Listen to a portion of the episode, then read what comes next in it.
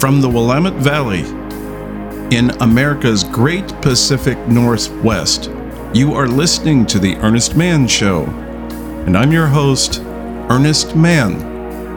No matter where you may be listening in this great, big, beautiful world we all share.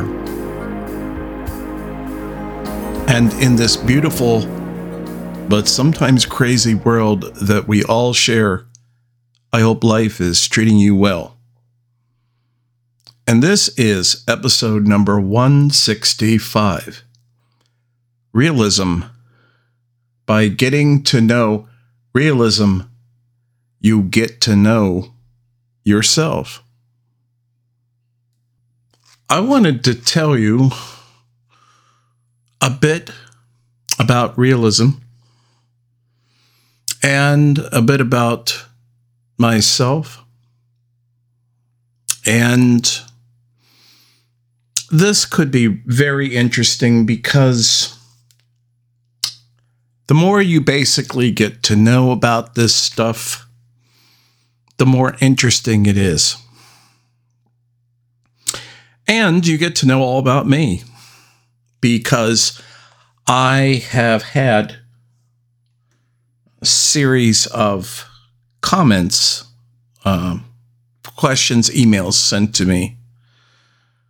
And apparently, um, from what I'm able to decipher, there seems to be a fair bit of confusion about where I stand on things. So I just wanted to take this opportunity to try to clarify some things. Um, I've gotten every kind of email. It runs the full gamut of between love and hate. And some people are actually they're kind of just exasperated because they can't figure out where the hell I'm coming from. Um, they say that I can have a program that they love and that they totally agree with. And then in a couple of days, I'll have a program which in their mind is 180 degrees different than what I had said in a previous program. And so they don't know what to think and are frustrated. And that casts doubts on my uh, genuineness, you might say. And um, so I wanted to um, clarify things. I wanted to use this opportunity um, to clear the air, so to speak. So um, just sit back and relax and enjoy what I'm about to tell you. I am a longtime practitioner of realism. Now, that is a philosophy. And it is very closely related to pragmatism. And I'm going to explain a very uh, simple um, example of the differences between the two shortly. But before I do that,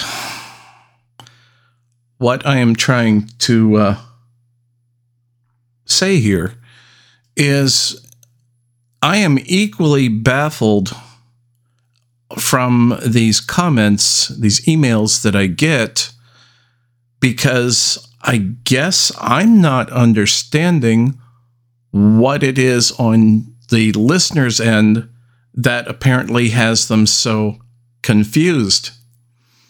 Um, because I certainly don't want to be perceived as contradictory. Um, that's a close, you know, kissing cousin to being crazy, and I don't believe I'm crazy. Um, I can understand people having some, you know, very strong opinions. Fine. I don't have a problem with that. But you see, when you examine things in the light that I'm going to talk about, there is no contradiction. It only appears, um, perhaps through a misunderstanding, as though there is contradiction, but there is no contradiction. So, everything that I go through, you what you might say on this show is through a what you might say is a realist lens. It doesn't matter what it is. Um because that's who I am. And I feel that it is such a good and positive uh, philosophy that it would be refreshing to you guys to actually hear something that actually is, you know, different and not the same old, same old common narrative that everybody else, including yourself, if you fess up to it, are sick of. I know I sure as hell am. That's why I'm here. So, on to a very brief description of realism and pragmatism um, in in the simplest way I know how to put it. Now, I'm I do not want to get deep and heavy into this because believe me, as far as the philosophy, deeper aspects of this, it goes very deep. And although I subscribe to this philosophy, I don't really consider myself a philosopher. I just use what I use in life, which I'll explain in a moment. So, bearing that in mind, in the simplest possible terms, a realist tries to look at something not through an emotional lens and not allowing themselves uh, to be emotionally impacted, but just seeing something as it actually is. Um, if that makes any sense.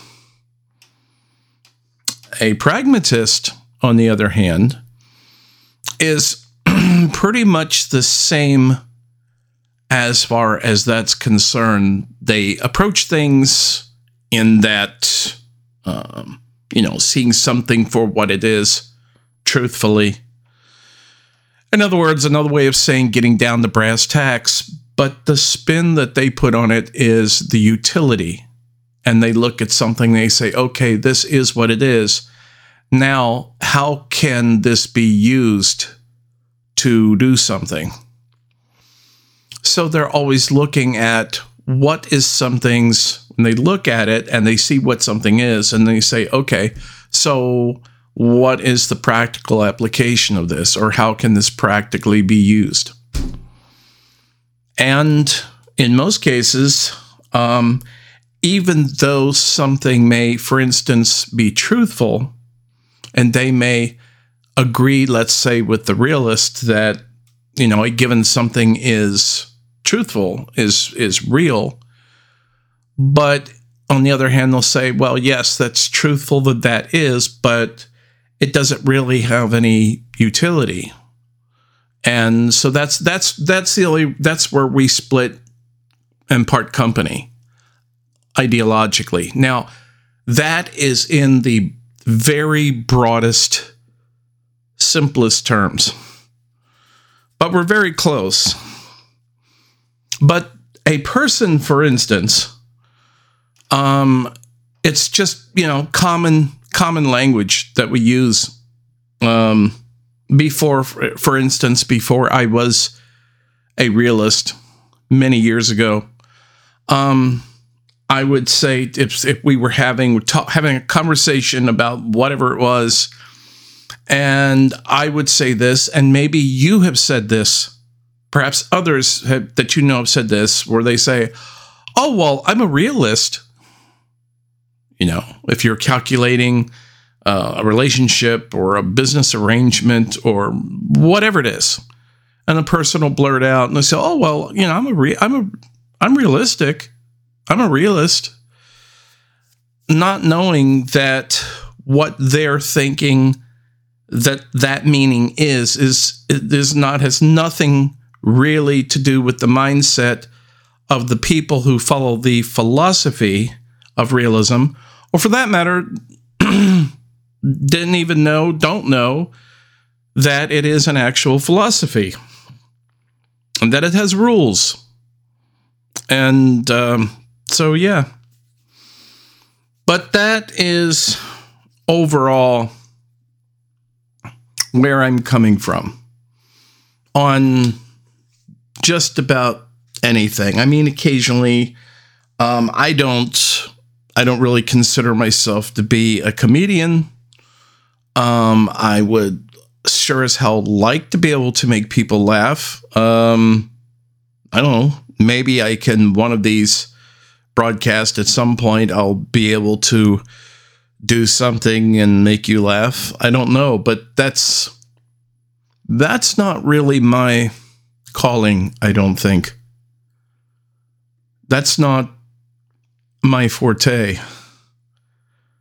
What I do, what I try to do, what this is basically about is almost almost purposely I say almost, um, to look at the opposite side of any given situation. And because how that helps is that we already know if we have, say, um, a given subject, um, you know, at random uh, I don't know, the war in Ukraine. I believe that most people, at least in America, uh, they pretty much have been getting given their marching orders as far as what the narrative should be. God knows they've had that crammed down their throat 24 7 on the corporate controlled news media. So there's no big surprise there when you ask someone, well, you know, what do you think? And the sad thing is is they say what appears to be what they are thinking, but it's not their thinking. All they're doing is regurgitating what they've been told. Now, again, when you're dealing with the ego of an adult, which is different than a child, you know, because that nasty thing doesn't really pop up until, especially, you know, until like after puberty. But, uh, you know, that's what makes kids great while they're kids, anyway. But we forgive kids because if you're asking them whatever you're asking them, you already as the adult in the room um what they don't understand what they don't get is that you assuming you are the adult in the room you already know what they're going to say pretty much um as kids you know anywhere from i don't know maybe 8 nine, ten years old ish, still kids. Let's say be careful here, especially before the ho- hormones and the crazy, crazy kicks in. Anything prepubescent, let's say, they're going to talk like kids because they're kids.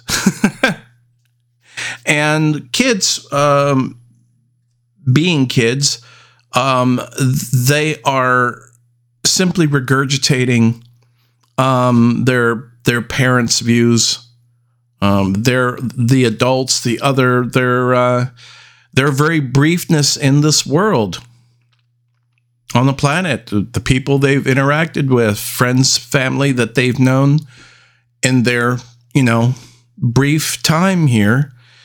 Um, that's what you're you're hearing because not being adults, they have not they have not really formed their own opinions, which you get to, or hopefully we all are supposed to, which is past puberty, which is going through a lot of thought and introspection and the process of breaking down reality via objective analysis, which is what realism does. So, yeah, it's uh, as far as asking anything for kids is a loaded, you know, that's a loaded question. But it also with adults who have essentially been trained to remain in a perpetual state of childhood, the net effect is the same. And it's really very depressing to watch. Because anyone can, you know, be interviewed. You know, some just some news person walking around. It could be anywhere, anywhere, a park, a shopping mall, or wherever and just at random start talking to, you know, early 20 or mid 30s people and, you know, what do you think about the war in Ukraine? Well, I believe blah, blah, blah, and blah, blah, blah, and blah, blah, blah, blah, blah. But to me, pretty much overall, for the most part, the sad thing is that I'm watching adult children. Um, and this is this is this is not just because they don't agree with me. It isn't just that.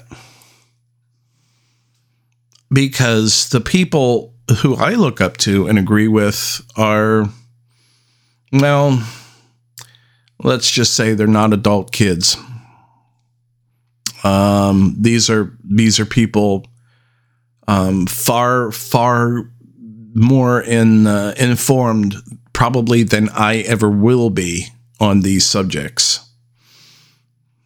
But I respect them and they are respected.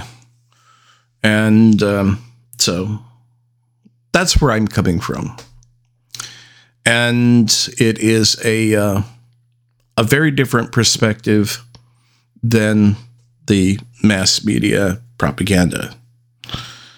And the thing is now, um, when you figure out that there, what is so important about this are the implications involved. Because if you were going around, if you're some kind of uh, reporter and you work for I don't know, CNN or whoever, MSNBC, doesn't matter, whoever, and you're pulling out a microphone and you want the opinions of random citizens, uh, again, it's it's it's not what I would. It, it has no meaning, other than again, entertainment. It's just another form of taking up time and entertaining.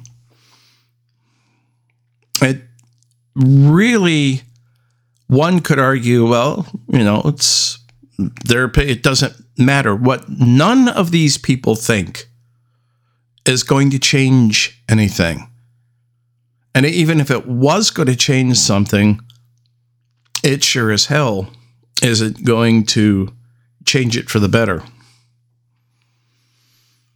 And they know that, and the media knows that, so they just just let them say whatever. The same way that you would um, let your kids, let random kids spew out the laughable uh, things that they say that they believe. And of course, we kind of just laugh to ourselves because oftentimes it really is funny. But in the adult world, with adult things and the seriousness of life and adult things, um, you wouldn't want to be getting the consensus opinion, let's say, of children on what should be done or not done, or anything, for instance, to do with the the war going on, uh, Zelensky's war in Ukraine, let's say. But that's essentially, you know, what's going on as far as that's concerned. But this goes back to what I'm trying to describe is the difference between me and the lens that I look at things through.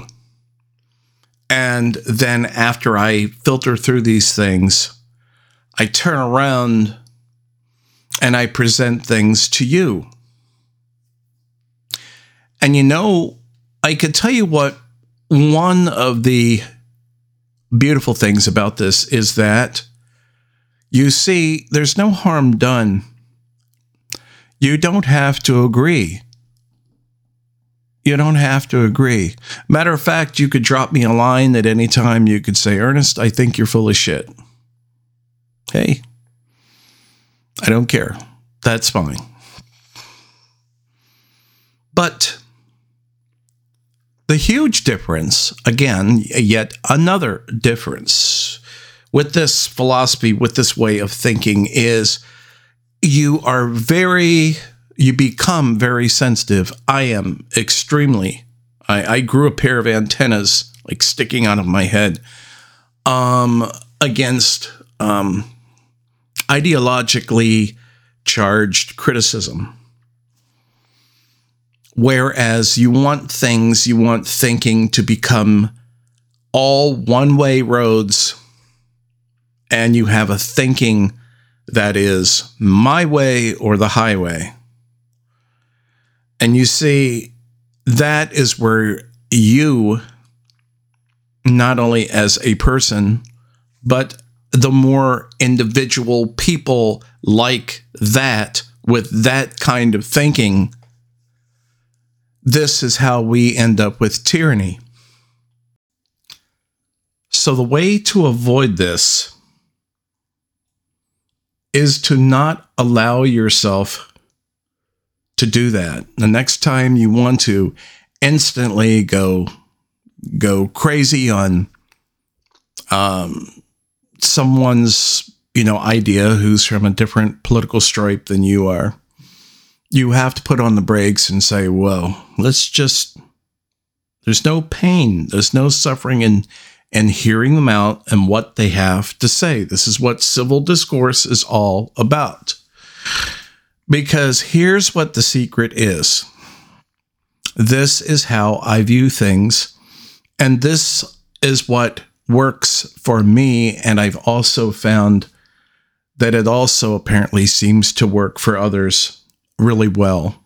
So I'm going to lay it on you all of these things that I've talked about as far as seeing the other side, this does not mean capitulating, it means just hearing it out.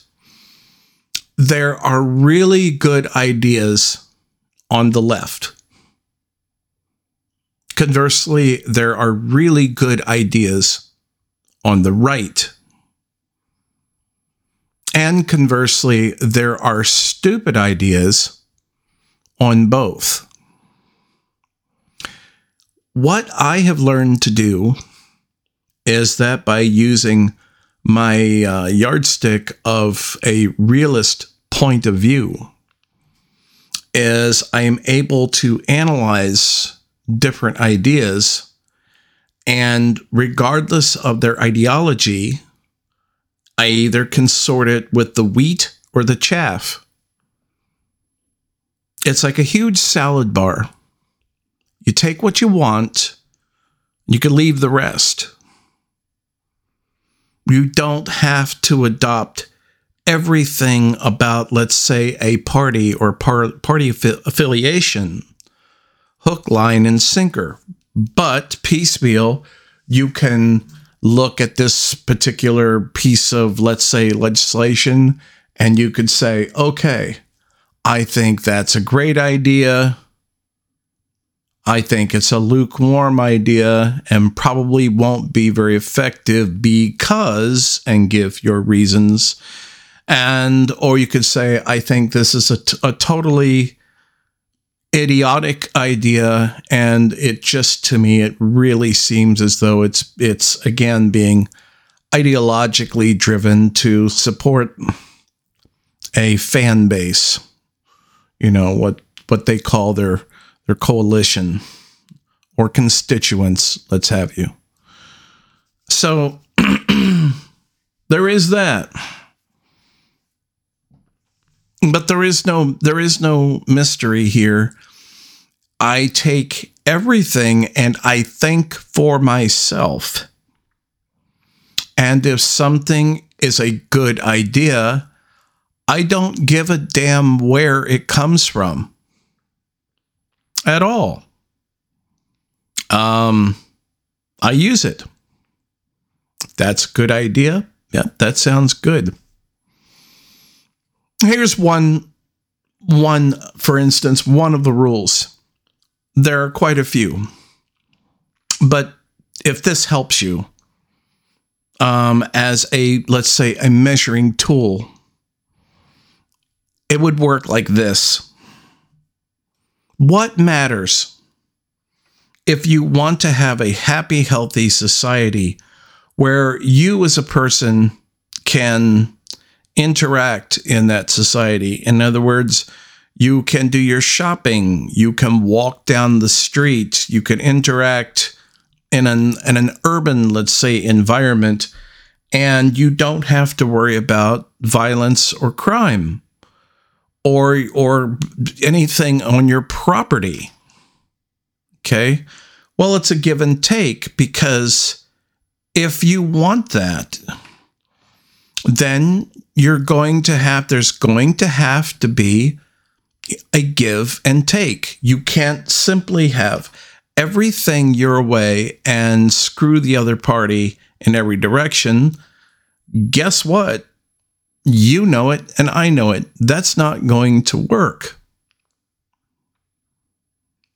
So, there in anything, there has to be a give and take. And part of this give and take, the rule is this it doesn't matter how any particular thing, law, legislation, what have you, it does not matter how it affects you. Stop thinking about you, you, you, me, me, me. What matters, what should supersede any given law, is how potentially that law will affect society. Will it affect society in a positive way or in a negative way? And if it can be successfully argued that it is negative for the benefit of society, then you chuck it and you get rid of it. And conversely, if it's the opposite is the case, um, then that's the direction you should go. Unfortunately, and this is just one of the small examples that I'm giving, is that in conjunction with that, what is beneficial right now is deemed what is the most profitable to one or just a handful of people. That's what gets the green light for laws or policies or what have you. And that doesn't work because it's anti human. It is basically psychopathic. So the rule, again, is does this positively, is this a good thing for society? And not worry about the individual. This is just a small part of it, but this is a very substantial part of the ability to analyze things like like government policies or company policies or you know your everything from your local laws all the way up. It's the same process. But it doesn't have to be you know that terribly complicated. And that's why I've said as a realist I've said this many times is that this is another thing that you can easily get done or far more easily get done under direct demo- democracy as opposed to representative democracy. Two vastly uh, different endeavors.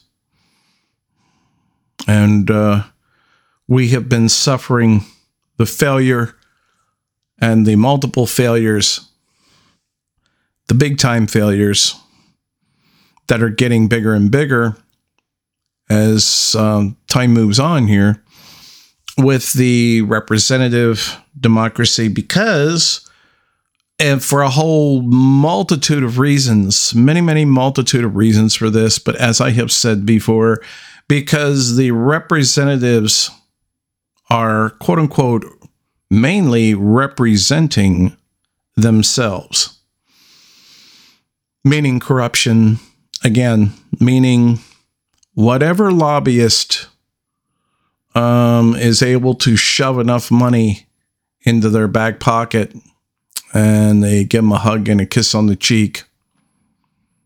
That's what flies. And you can't you can't have any kind of real sustainable effective government that way. See, all of this all of this though is under the scrutiny of a analysis that is um, through realism. This is not this is not my creation. I am the one that just found the data book and I'm saying, okay, well, this is uh, a book that describes this particular system and how it works. And here are the laws of that system. And uh, to fix it, this is what you need to do. Much like a mechanic has, uh, or they used to, um, had books on the engine and specifications for your car's motor, or perhaps its electrical system, or any of the any of the other subsystems of an automobile they have a blueprint, they have a Bible, they have a book, they have an instruction manual for the uh, the text. And oftentimes, uh, especially with technology, then they use words and nomenclature that the average person is not familiar with. So that's why they are specialists and you know, they could figure these things out. But it can be done, but it it cannot be done in the presence of just a staunch ideological mindset in combination with grift with people who are on the take to the highest bidder and and that's their real reason for being in office. And I hate to say this, but you know, if you call them bums, years ago they used to say throw the bums out, and I would tend to agree. Well, if that's the case, hell of a lot of uh, people in DC on both sides of the aisle are bums And we not only need to throw them out, we need to fire them. But we might also, before firing them, um, we have to tap them and get them to at least return all of the stolen money and property um, unless they want to go to prison. Yeah, so there's that. Anyway, again, I thank you for tuning in this Friday. I hope that that was a bit uh, informative.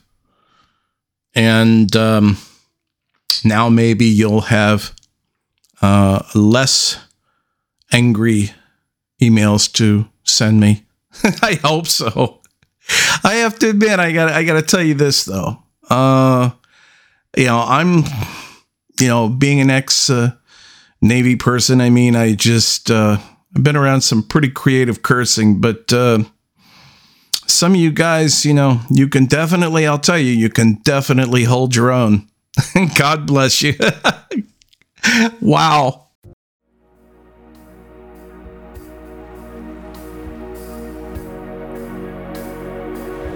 Well, what did you think about that?